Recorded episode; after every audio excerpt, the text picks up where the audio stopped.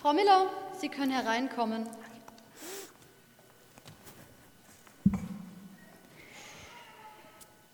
Was kann ich für Sie tun? Es ist einfach nicht mehr tragbar, Frau Direktorin. Es geht um Frau Götz. Ihre Leistungen haben in letzter Zeit sehr zu wünschen übrig gelassen. Es geht um Sarah? Ja. Sie ist in meinen Augen immer einer der Besten gewesen. Mit Verlaub, Frau Direktorin, das sagen Sie über jeden Ihrer Studenten. Das, Frau Miller, sage ich, weil jeder meiner Studenten das auch tatsächlich ist. Jetzt sagen Sie mir, was haben Sie auf dem Herzen? Gerne. Frau Götz ist in letzter Zeit immer unzuverlässiger und pünkt. Ja, was denn?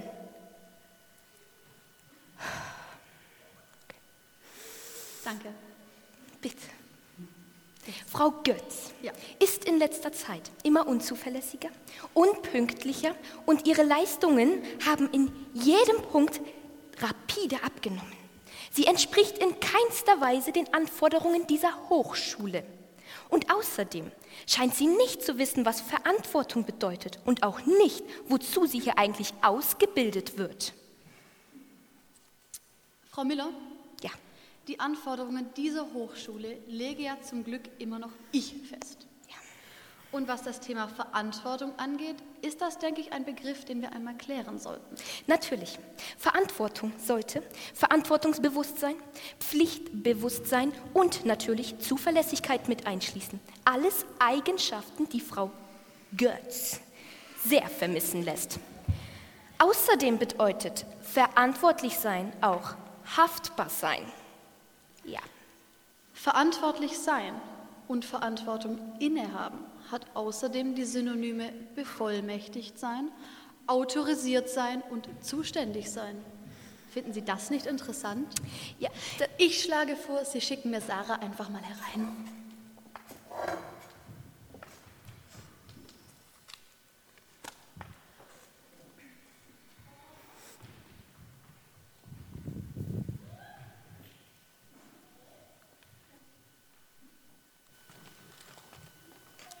Hallo Sarah. Wir haben uns lang nicht mehr gesehen. Wie geht es dir? Ganz gut.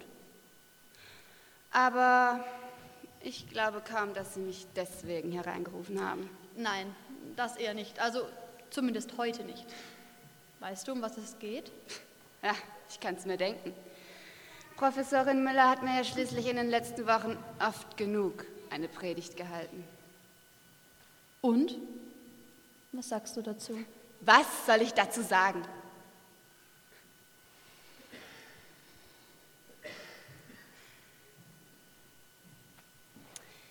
Ja, ich mache mir halt meine Gedanken, ob sie mit ihren Aussagen nicht doch recht haben könnte. Aussagen? Welchen Aussagen? Dass ich mich nicht zur Führungsperson eigne, dass ich hier fehl am Platz bin und mit meiner momentanen Einstellung den Voraussetzungen dieser Schule nicht entspreche. Und? Bist du fehl am Platz? Ja, wenn ich genau darüber nachdenke, dann weiß ich wirklich nicht, ob ich mich zur Führungsperson eigne. Anderen Leuten zu sagen, wo es lang geht, das, damit kann ich mich überhaupt nicht anfreunden. Naja, dann sind wir immerhin schon mal zwei. Ich verstehe nicht ganz. Es ist so. Ich kann mich mit dem Gedanken auch nicht anfreunden, dich später mal in einer Position zu sehen, wo du anderen sagen sollst, wo es lang geht. Ich hatte eigentlich einen anderen Aufgabenbereich für dich im Blick. Und der wäre? Das wäre jetzt der falsche Zeitpunkt, dir das zu sagen. Da musst du dich noch etwas gedulden. Gedulden heißt es, Sie wollen mich nicht rausschmeißen. Rausschmeißen? Wie kommst du denn da drauf? Ja, wenn ich ehrlich bin, dann hatte Professorin Miller ja recht. Sie hat ja keine Lügen erzählt. Ich war in letzter Zeit nicht mehr die Zuverlässigkeit in Person. Und meine Leistungen sind ja auch wirklich abgefallen. Dafür gibt es bestimmt Gründe, über die wir auch gern mal reden können. Aber all das steht ja heute gar nicht zur Debatte. Ja, aber es heißt doch immer, dass Es, es wird viel erzählt und das heißt noch lange nicht, dass das der Wahrheit entspricht. Das letzte Wort habe immer noch ich. Und du würdest gut dran tun, dich an die Dinge zu erinnern, die ich damals zu dir gesagt habe? Das kann ich im Moment aber einfach nicht. Es gab eine Voraussetzung, die du erfüllen musstest, Sarah. Und das war deine Einschreibung. Ich habe dir damals an deinem ersten Tag etwas klargemacht. Ich habe dir gesagt, dass ich dich hier haben will, weil ich wusste, du wirst eine super und exzellente Studentin sein. Ich wusste schon lange vor deiner Einschreibung, zu was du einmal fähig sein wirst. Und das sehe ich heute noch ganz genau so. Die Frage ist nur, glaubst du deinen Zweifeln mehr oder glaubst du dem, was ich sage?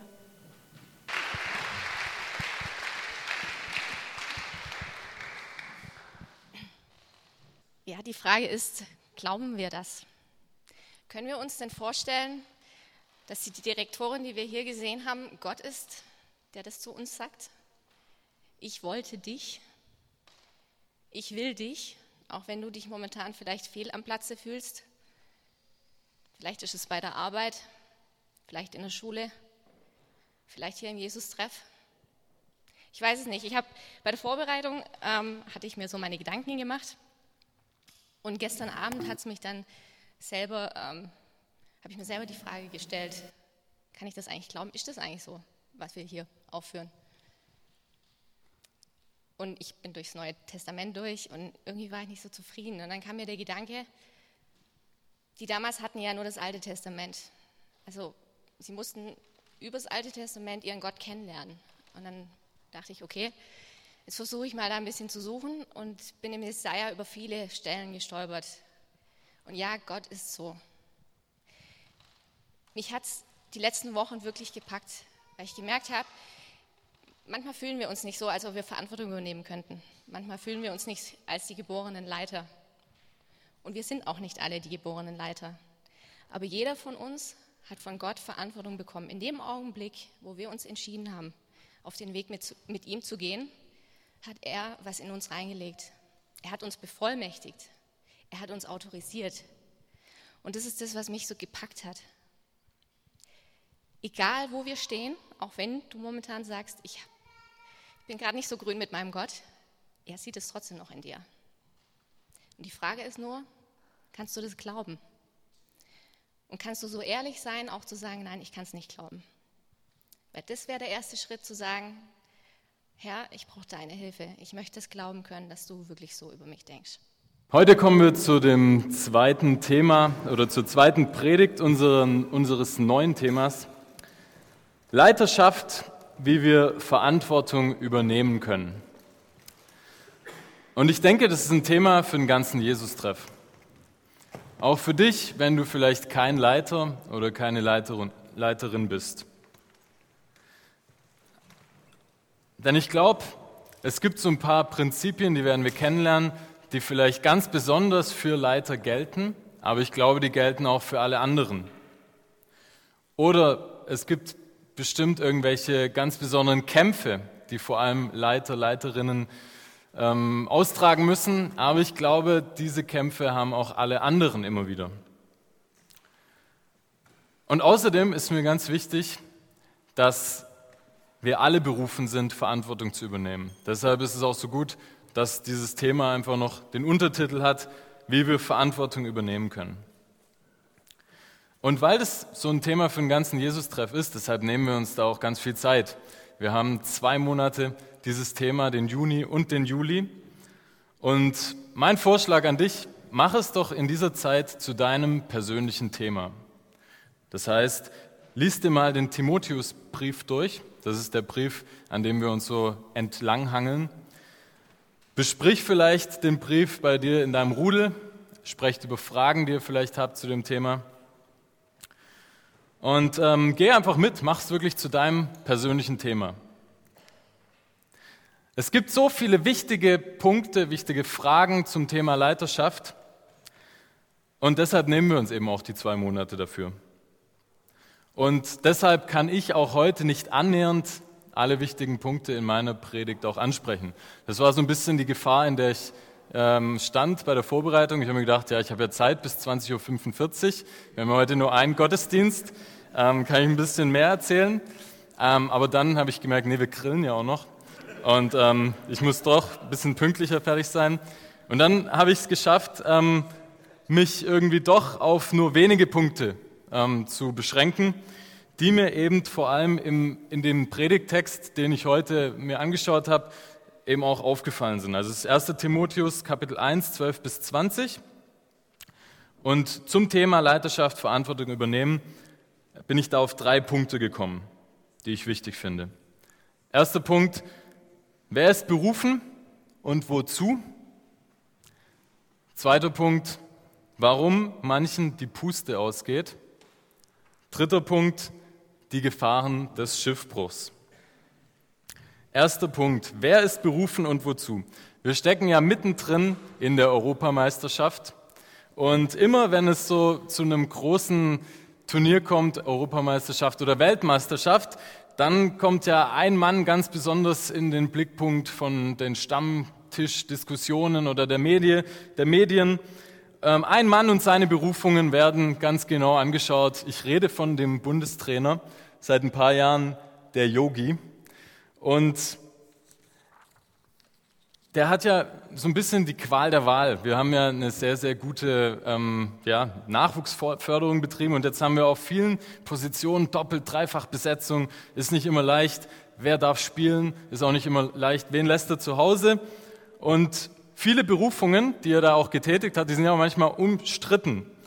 Manche fragen sich, warum wird ein Kakao nach Hause geschickt zum Beispiel? Oder warum bekommt ein Gonzalo Castro nicht endlich eine richtige Chance? Ja, das fragen sich viele Leute. Was ist eigentlich mit Kevin Kurani? Das fragen sich vielleicht nicht mehr ganz so viele Leute. Ach, da sind ja gar keine Bilder. Schade. Ach doch, ja, da. Genau. Und Michael Ballack, links unten. Was ist mit Michael Ballack? Okay, ich gebe zu, ähm, Oft schaut man da durch seine ganz äh, persönliche Fanbrille.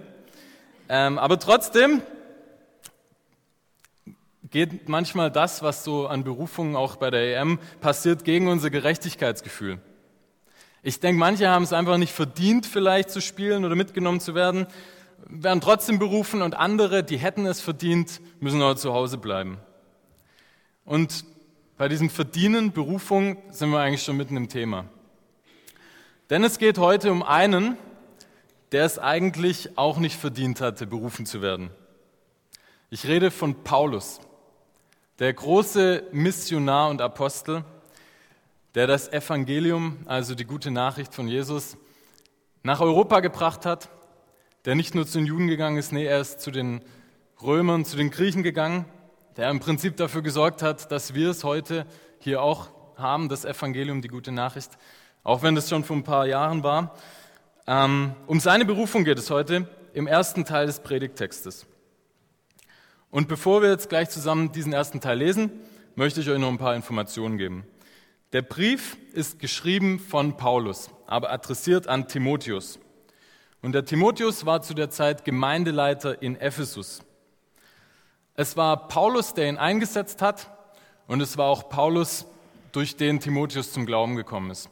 Und die hatten ein, ein sehr, sehr enges ähm, Verhältnis. Es war so wie eine Vater-Sohn-Beziehung. Paulus war der Mentor von Timotheus. Und jetzt kommen wir zur Predigtstelle. Ab Vers 12 habe ich so das Gefühl gehabt, der Paulus, der kommt hier so ein bisschen von seinem Faden ab irgendwie. Denn in Vers 1 bis 11, das war das, was wir letzte Woche gehört haben, da sagte dem Timotheus, was wichtig ist, Gemeindeleitung, Ephesus, bla bla bla. Und auf einmal schreibt er überhaupt nichts mehr über den Timotheus und über Ephesus, sondern er redet über sich selber.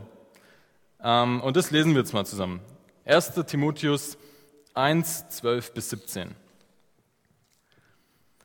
Ich danke unserem Herrn Jesus Christus immer wieder, dass er mich für vertrauenswürdig erachtet hat, ihm zu dienen und dass er mir dafür auch die Kraft schenkte.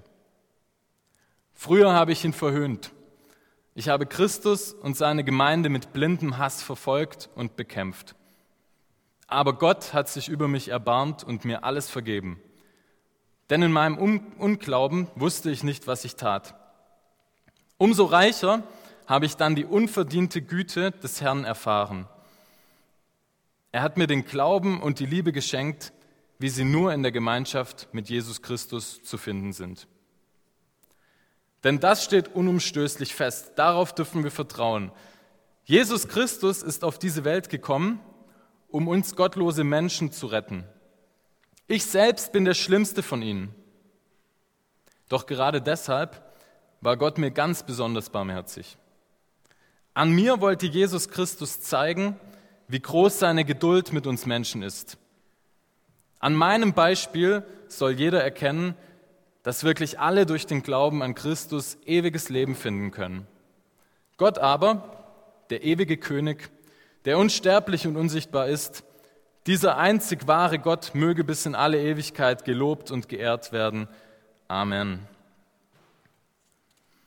Ich möchte besonders auf Vers 12 eingehen. Das ist der erste Vers von dem, was Paulus da jetzt geschrieben hat.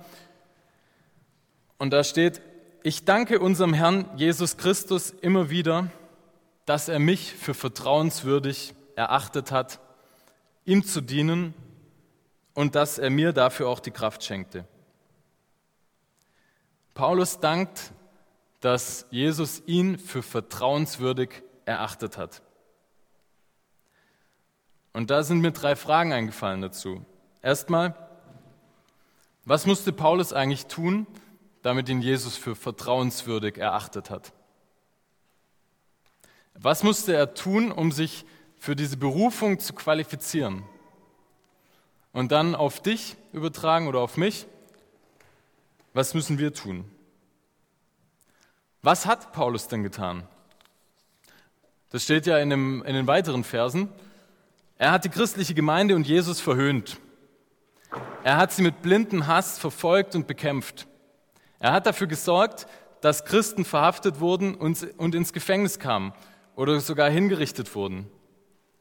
Ihm hat es nicht gereicht, das nur in Jerusalem zu tun. Paulus war schon immer ein Visionär und hatte den Blick fürs große, Ganzes, fürs, fürs große Ganze. Er ging nach Damaskus, um auch dort die Christen zu verfolgen, gefangen zu nehmen und nach Jerusalem zu schleppen. Und dort hatte er dann eine Begegnung, das kann man nachlesen in der Apostelgeschichte, mit Jesus, der ihn direkt angesprochen hat. Saulus, so hat der Paulus davor geheißen, Saulus, warum verfolgst du mich? Und diese Begegnung mit Jesus verändert das Leben von Saulus, er wird zu Paulus und aus dem Verfolger der Christen wurde selber ein Christ, der jetzt die Mission hatte, das Evangelium zu verbreiten. Also, was hat Paulus gemacht, damit er für vertrauenswürdig geachtet hat? Nicht so wahnsinnig viel, oder? Paulus schreibt selbst über sich, ich bin der Schlimmste unter den gottlosen Menschen. Ich fand ganz interessant, dass da steht, ich bin und nicht ich war. Ich bin der Schlimmste unter den gottlosen Menschen. Und es gab zur damaligen Zeit sicher viele, die besser für die Aufgabe geeignet waren. Wenn wir uns jetzt, wenn wir damals gelebt hätten und wir hätten uns überlegt, welcher Mann könnte denn nach Griechenland gehen und nach Italien. Wer ist da geeignet? Ich glaube, niemand von uns wäre auf den Paulus gekommen. Aber Gott erwählt, wen er will. Und es gibt eigentlich keine Ausschlusskriterien, die einen Menschen disqualifizieren könnten. Das ist das Beispiel, das Paulus hier gibt. Es gibt keine Schuld, die zu groß ist für Gottes Gnade. Was hat es jetzt mit dir zu tun? Vielleicht eine ganze Menge. Denn vielleicht bist du auch berufen, ein Leiter zu sein oder eine Leiterin und Verantwortung zu übernehmen. Vielleicht sträubst du dich aber davor, diese Berufung anzunehmen. Hier im Jesus-Treff hört man ja immer wieder so Sätze wie, das kann ich nicht, da bin ich nicht gut genug, ich habe so viel, was ich mit mir rumschleppe, ich bin nicht bereit für die Verantwortung, die ist zu groß, alles muss hier perfekt sein, aber ich bin nicht perfekt, also falle ich schon mal raus. Dann schau mal in die Bibel rein und guck, welche Typen Gott so erwählt hat. Paulus ist dann nur ein Beispiel von ganz vielen. Seit wann legt Jesus den Wert darauf, perfekte Menschen zu erwählen, zu berufen? Leute, die gut sind. Hätte Jesus dann Paulus berufen? Deshalb ist es absoluter Quatsch, wenn du dir das immer einredest, dass du für eine Aufgabe nicht gut genug, nicht heilig genug, nicht perfekt genug bist. Dass du deshalb nicht in die Leitung gehen kannst, dass du deshalb nicht predigen kannst, dass du deshalb hier keine Verantwortung übernehmen kannst. Hör auf, auf, dieses, auf diese Lüge reinzufallen, wenn du das tust. Das ist wirklich eine Lüge. Denn wenn das so wäre, wenn das wahr wäre, dann dürfte hier niemand von uns irgendetwas machen. Weil wir sind alle ein Haufen Sünder, die es alleine nicht gebacken bekommen. Und eigentlich weiß das jeder von uns, oder? Das ist eigentlich keine große Neuigkeit, die ich euch erzähle. Aber trotzdem ist es bei vielen von uns irgendwie ähm, noch nicht richtig gesackt von dem Wissen, vom Verstand in das Herz oder Magen oder keine Ahnung wohin, dahin, dass wir das wirklich glauben und wirklich auch so leben. Wir werden immer Menschen bleiben, die jeden Tag aus der Gnade und Barmherzigkeit leben müssen und leben dürfen. Und das Geile ist, dass das in Gottes Plan passt. Denn Gott hatte die verrückte Idee, dass er mit den größten Lausern sein Reich bauen möchte. Und das hat funktioniert. Jesus beruft, wen er will, sogar den Schlimmsten unter den gottlosen Menschen. Sogar Paulus, warum also nicht dich? Besonders cool finde ich ähm, in der Bibelstelle noch, wie Vers 16 anfängt. Das ist der Teil, wo Paulus ähm, davor direkt sagt, ich bin der Schlimmste unter den gottlosen Menschen. Und dann fängt Vers 16 an, doch gerade deshalb war Gott mir ganz besonders barmherzig. Je größer deine Sünde, umso barmherziger Gott. Also lass nicht zu, dass möglicherweise eine Lüge zwischen dir und deiner Berufung steht. Aber wichtig ist mir auch noch zu sagen, natürlich ist nicht jeder von uns begabt, ein Leiter zu sein. Aber, nicht, ähm, aber ich bin der Meinung, jeder von uns ist begabt, Verantwortung zu übernehmen. Und deshalb, wie gesagt, bin ich froh über den Untertitel. Und wenn wir den, den Text von Paulus uns anschauen, dann steht da ja auch nie speziell das Wort Leitung. Denn es geht ja eigentlich gar nicht um Leiterschaft, sondern allgemein um Dienen bzw. Dienst tun. Vers 12 nochmal.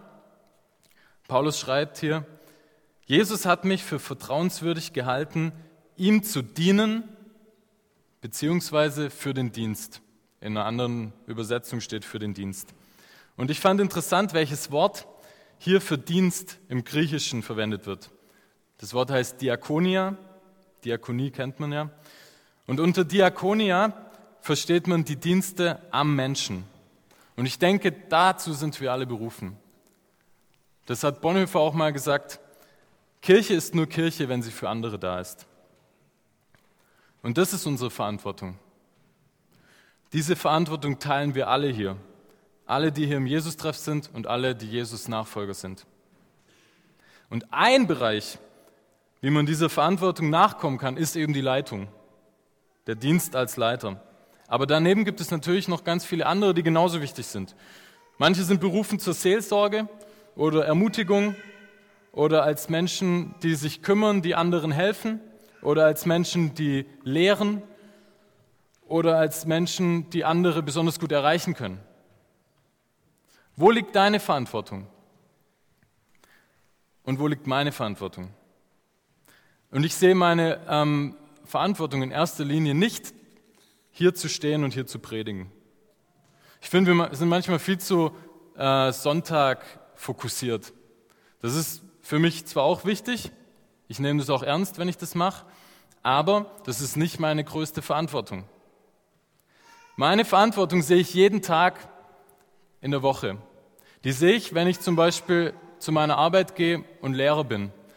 Vor kurzem habe ich ähm, mich mit einem Jugendbegleiter von einem Schüler unterhalten und der hat mir von dem Schüler erzählt, wie es bei dem zu Hause abgeht.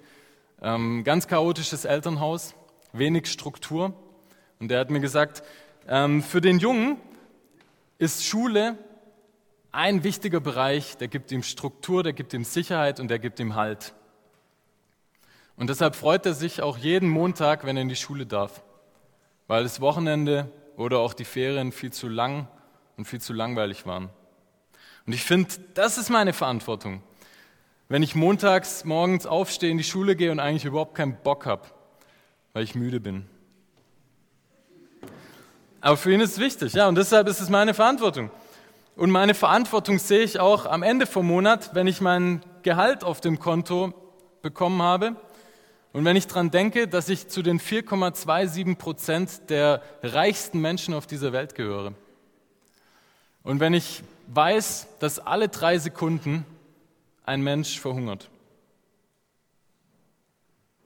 Meine Verantwortung sehe ich, wenn ich weiß, dass viele Klamottenhersteller ihre Mitarbeiter ausbeuten, nicht gut bezahlen, dass manche Klamotten von Kindern angefertigt wurden, aber meine neuen Sneaker sind leider geil und ich muss sie unbedingt haben. Und meine Verantwortung ist, über nervige Kollegen nicht herzuziehen, auch wenn sie sich richtig daneben benommen haben. Und es so wichtig ist, dass wir im vertrauten Kreis das mal analysieren. Wir lästern ja nicht, wir analysieren und meine Verantwortung ist, dass es hier in Stuttgart so viele verbitterte und verlorene Menschen gibt und ich habe keine Ahnung von diesen Menschen. Und es geht mir nicht um Aktionismus. Es geht mir nicht darum, nur noch kurz die Welt zu retten. Aber es geht mir darum, meine Verantwortung nicht zu vergessen. Nicht wegzuschauen und nicht blind und nicht taub zu sein für die Dinge, die um mich herum passieren weil ich nicht blind und taub zu sein, weil ich genug eigene Probleme habe.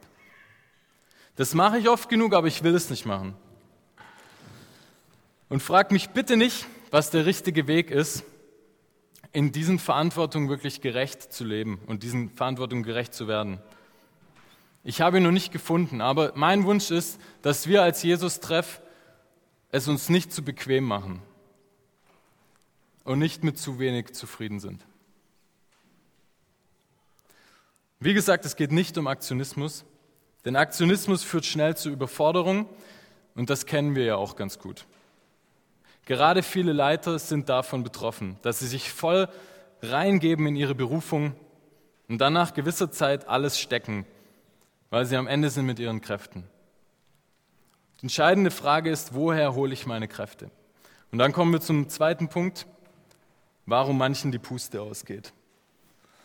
Ja, und so wäre ich oft am liebsten als Leiter, so ein Strongman-Leiter, so einer, der die Verantwortung nimmt und dann ah, irgendwie so rumläuft und gibt mir noch mehr Verantwortung, hau alles drauf. Ich bin Strongman, Fabian, Strongman-Leiter. Aber immer wenn ich das versuche, ähm, dann merke ich, dass es nicht lange gut geht, weil mir irgendwann wieder alles über den Kopf wächst und mir die Puste ausgeht. Und einen wichtigen Hinweis auf dieses Problem finden wir auch wieder im Vers 12. Denn Paulus schreibt, dass er mir dafür auch die Kraft schenkte. Ja, dass er mich vertrauenswürdig erachtet, ihm zu dienen und dass er mir dafür auch die Kraft schenkte. Und wie oft denken wir nicht, wir bekommen alles alleine hin. Oder wir müssen alles alleine hinbekommen. Und wie bescheuert ist das eigentlich? Wenn ich davon ausgehe, dass ich von Gott, von Jesus berufen bin, warum denke ich dann, dass er danach sagt, okay, jetzt mach mal alleine?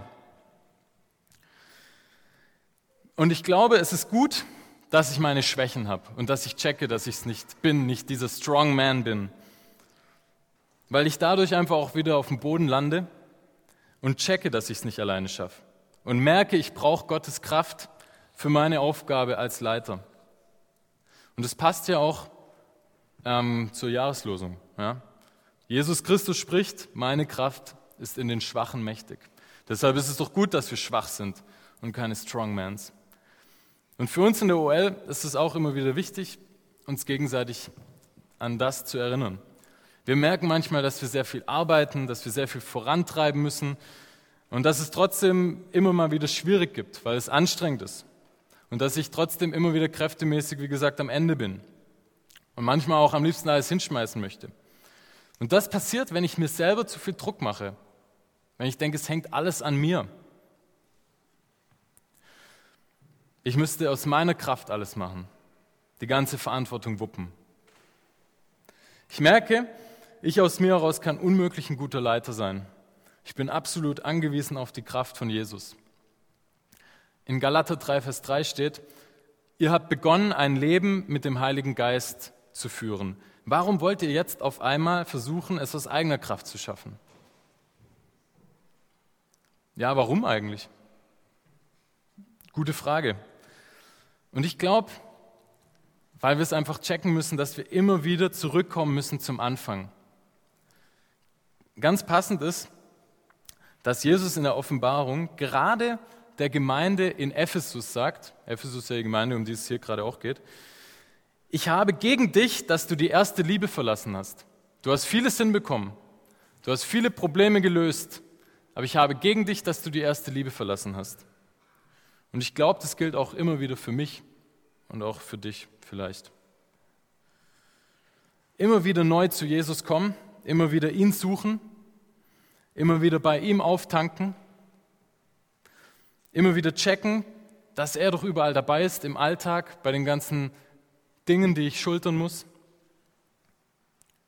Immer wieder aus seiner Kraft schöpfen. Wir brauchen hier im Jesus-Treff keine Strong-Man-Leiter, die kurze Zeit alles übernehmen und dann zusammenbrechen. Wir brauchen Leiter, die die eigenen Grenzen kennen und aus Gottes Kraft leben. So nach dem Motto, was Martin Luther gesagt hat, ich habe heute viel zu tun, das heißt, ich muss viel beten. Und auch wieder das, so ein Punkt, wissen wir doch alles. Aber ich glaube trotzdem, wir haben es immer noch nicht wirklich umgesetzt. Wir haben es immer noch nicht begriffen. Wir sind da immer noch ganz weit entfernt, dass wir es wirklich glauben, dass wir wirklich darauf vertrauen, dass wir unser Leben wirklich so leben. Mein zweiter Punkt, wieder zurück zu Jesus, aus seiner Kraft leben. Und trotzdem, auch wenn man das macht, passiert es, kann es passieren, dass Leiter scheitern. Und das ist für mich noch ein Stück härter, als einfach nur die Puste auszugehen. Ja? Wenn mir die Puste ausgeht, dann kann es sein, dass ich meine Aufgabe niederlege und sage, ich schaffe es einfach nicht mehr, es soll jetzt jemand anderes machen. Wenn jemand scheitert, wenn er Schiffbruch erleidet, dann ist wirklich Gefahr da. Und deshalb kommen wir auch schon zu meinem dritten Punkt. Schiffbruch, die Gefahr des Scheiterns. Schiffbruch, das ist das Bild, das Paulus selber hier wählt in dem Text, ähm, den wir gleich auch noch lesen. Und ich habe einfach mal versucht, an diesem Bild auch entlang zu gehen, das auf die Leiterschaft ähm, oder auf Verantwortung übernehmen zu übertragen. Stell vor, du hast den sicheren Hafen optimal verlassen. Du hast den, einen guten Start in deine Aufgabe, in deine Verantwortung. Du bist gut ausgerüstet. Du lebst nicht aus eigener Kraft, sondern du lässt dich vom Wind treiben. Du kennst dein Ziel und du siehst, der Wind ist günstig. Wie kommt es, dass immer wieder Schiffe untergehen? Wie kommt es, dass immer wieder Leiter scheitern, obwohl sie gut angefangen haben? Und ich habe mir überlegt, es gibt eigentlich zwei Punkte, die einfach passieren können. Manche Reise erstens ist lang und oft passieren Dinge, die man nicht erwartet hat. Ein Sturm kommt auf, eine Strömung reißt das Schiff irgendwie weg. Die äußeren Umstände können sich ändern. In deinem Leben kann es auch passieren. Du startest gut und auf einmal bricht alles über dich zusammen. Vielleicht verlierst du deinen Job, vielleicht stirbt irgendjemand Wichtiges, vielleicht, keine Ahnung, geht eine Beziehung zu Ende. Es kann ganz viel passieren. Äußere Umstände können sich ändern, können die Situation schwierig machen. Der erste Punkt, warum es zu Schiffbrüchen kommen kann. Und zweitens, das ist jetzt das, was mir eingefallen ist, ich bin ja kein, kein Seemann, ähm, manchmal liegt das Problem auch im Schiff. Also, dass zum Beispiel Navigationsinstrumente kaputt gehen können. Ähm, dass das Schiff den richtigen Kurs verlässt und vielleicht in irgendwelche Gefahrenbereiche kommt irgendwelche Untiefen, wo gefährliche Riffe sind und das Schiff kann auch dann untergehen. Und vor solchen Situationen warnt Paulus ab Vers 18 den Timotheus. Und jetzt spricht er ihn auch wieder wirklich persönlich an. Er hat seinen roten Faden wiedergefunden. Mein lieber Timotheus, du bist für mich wie ein eigener Sohn. Dir vertraue ich jetzt diese Botschaft an. So ist es dir früher schon durch die Prophetien gesagt worden, damit du tapfer und unerschrocken kämpfen kannst. Bleib in deinem Gewissen fest und bewahre dir ein reines Gewissen. Nee, bleib in deinem Glauben fest und bewahre dir ein reines Gewissen. Denn wie du weißt, haben einige ihr Gewissen zum Schweigen gebracht und deshalb hat ihr Glaube Schiffbruch erlitten. Ich habe mich dagegen entschieden, euch die ähm, ganz genaue Situation von Ephesus zu erzählen, ähm, weil ich denke, das wird noch gemacht in den zwei Monaten, auch in, Bibel, Bibel, in Predigten, wo die Bibelstelle ähm, mehr dazu passt, dass das eben gemacht werden muss. Ich will euch heute nur ganz grob sagen, ähm, Ephesus war eine riesige Stadt, eine Metropole, 200.000 Einwohner.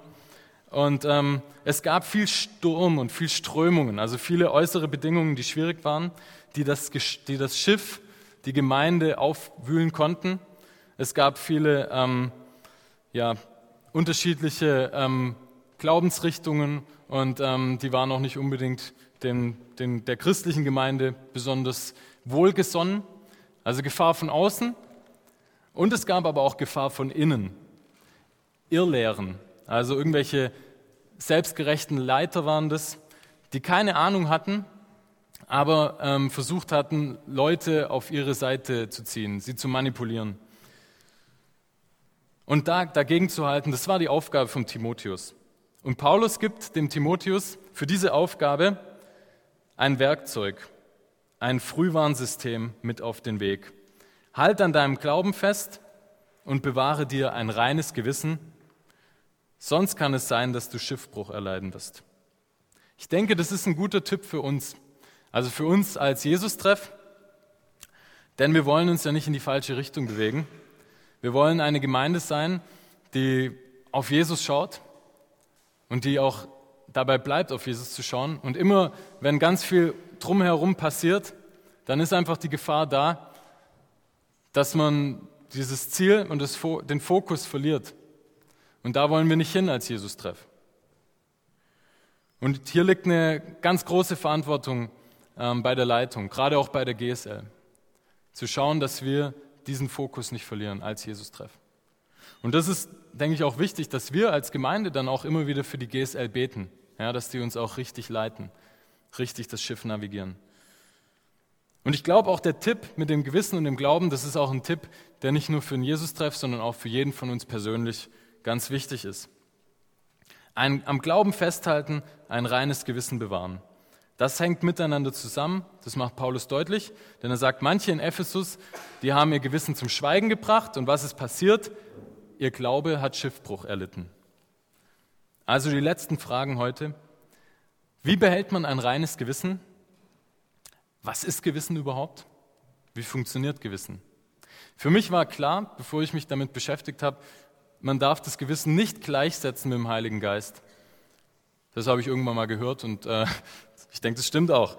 Ähm, denn die, die, Bibel sagt uns ja auch ganz klar, dass, ähm, dass der Heilige Geist, dass den eigentlich nur Menschen haben, die an Jesus glauben und die seine Nachfolger sind. Also, Gewissen nicht gleich Heiliger Geist. Und ich wollte in meiner Vorbereitung jetzt nicht länger darüber nachdenken, philosophieren, was ist das Gewissen, was macht das Gewissen mit mir und so weiter. Und deshalb habe ich gedacht, ich will das irgendwie praktisch ausprobieren. Und mein Plan war, eine Woche lang höre ich mal richtig auf mein Gewissen und reagiere darauf. Immer wenn irgendwas kam, oh, Gewissen meldet sich, habe ich mir das aufgeschrieben, eingetippt und dann habe ich geschaut, dass ich das irgendwie auch mache. Ja? Und das habe ich letzten Samstag diesen Entschluss gefasst und dann hat gleich mein Gewissen zugeschlagen. Ich habe nach draußen geschaut und die Sonne hat gescheint. Und ich habe gedacht, Mensch, ich sitze hier den ganzen Tag drin und das ist nicht gut. Es würde mir sicher gut tun, wenn ich rausgehe. Und deshalb habe ich mein Longboard genommen und bin rausgegangen und bin erstmal in der Sonne rumgefahren. Und es war super. Das hat mir voll gut getan. Ähm, ich habe gedacht, das ist ein toller Start mit dem Aufs Gewissen hören. So kann es weitergehen. Als ich dann nach Hause gegangen bin, da wollte ich eigentlich wieder weiter an meiner Predigt arbeiten, aber dann kam wieder mein Gewissen und ich habe einen Ordner gesehen, der auf meinem Schreibtisch liegt und da war klar, okay, ich muss noch so eine Projektbeurteilung über einen Schüler schreiben. Und ich habe gedacht, ah, nee, nicht cool. Samstag, gleich fängt EM an und außerdem die Zeit, die ich habe, sollte ich für meine Predigt verwenden. Aber dann habe ich es doch gemacht, weil ich gedacht, ich habe als erster Tag, du kannst nicht anfangen, am ersten Tag gleich irgendwie dein Gewissen zu missachten. Und dann habe ich es gemacht und es hat auch gar nicht so lange gedauert. Ich war echt schnell fertig und war dann hinterher auch richtig froh, dass ich das von mir hatte. Ich habe mich gut gefühlt und ähm, es war vom Timing auch perfekt, weil drei Tage später in der Schule ähm, kam eine Kollegin zu mir und gesagt, hey Fabian, ich bräuchte noch die Projektbeurteilung von dir. Ich so, ja, habe ich gemacht, kein Problem, hier. ähm, deshalb echt geiles Timing. Und so ging das die ganze Woche weiter. Ähm, mit unterschiedlichen Sachen. Also zum Beispiel Zimmer aufräumen, mal wieder Bettwäsche wechseln, meine, meine Pflanzen gießen. So banale Sachen eher, die aber trotzdem mein Gewissen geplagt haben. Dann aber auch wieder mal Verwandte anrufen, bei denen ich mich schon lange nicht mehr gemeldet habe. Ähm, wenn mir in der U-Bahn jemand ähm, gegenüber sich gesetzt hat, mir meine Beinfreiheit weggenommen, ich hasse das. Und wenn ich da so da sitze und so, ich, und dann äh, kommt jemand und hockt sich genau dahin und es ist überall noch alles frei. Dann habe ich mir gedacht, ich will trotzdem freundlich und nicht genervt sein. Ähm, ja, mein Fazit ist eigentlich die, die ganze Woche, ich habe damit nie eine schlechte Erfahrung gemacht, wenn ich auf mein Gewissen gehört habe. Und ich gebe ehrlich zu, ich habe auch nicht alles geschafft, aber ähm, was ich gemacht habe, wenn ich es gemacht habe, dann war ich hinterher zufriedener, glücklicher, innerlich befreit. Und ich weiß, das sind so ganz banale Beispiele jetzt bei mir gewesen diese Woche. Aber es gibt auch manchmal wirklich harte Punkte im Leben, wo sich das Gewissen meldet und wo es vielleicht nicht so easy ist. Ähm, und ich glaube, auch dann ist es wahrscheinlich gut, wenn wir auf unser Gewissen hören. Ich glaube, wenn wir an so kleinen Punkten anfangen, dann trainieren wir das auch, auf unser Gewissen zu hören. Was ist das Gewissen also? Ähm, das, was ich euch jetzt erzähle, das ähm, habe ich gelesen, das ist nicht aus der Bibel, also prüft es wirklich, ob das stimmt, das ist wieder so ein Vergleich, schaut nach, ob das Sinn macht. Ähm, ich habe mir überlegt, vielleicht ist das Gewissen, oder ich habe mir überlegt und auch ich habe äh, von anderen Gedanken profitiert, ähm, das Gewissen ist vielleicht so etwas wie ein Frühwarnsystem, wie so ein Radar. Radar, genau. Eigentlich wollte ich zuerst das Bild zeigen und fragen, was ist das? Hättet ihr sagen können, Radar. Aber ja. Vielleicht ist das Gewissen ähm, so ein Frühwarnsystem, ähm, das uns vor irgendetwas warnen soll, vor einer Gefahr, das in uns Schuldgefühle auslösen kann Beunruhigungen, vielleicht sogar Angst. Und ich habe gemerkt, mir persönlich geht es auch so, ich kann mein Gewissen nicht so leicht abschalten. Also so, zack, nee, mache ich jetzt nicht, sondern es bleibt da und es klagt mich dann an. Es lässt da nicht locker. Ich trage es mit mir rum und es ist ein Klumpen im Bauch. Und auf der anderen Seite, wenn ich nach meinem Gewissen handle, das habe ich jetzt diese Woche gemerkt, dann lobt es mich, dann geht es mir gut, dann belohnt es mich. Ich fühle mich zufrieden. Und nochmal ganz wichtig, das Gewissen ist nicht unfehlbar.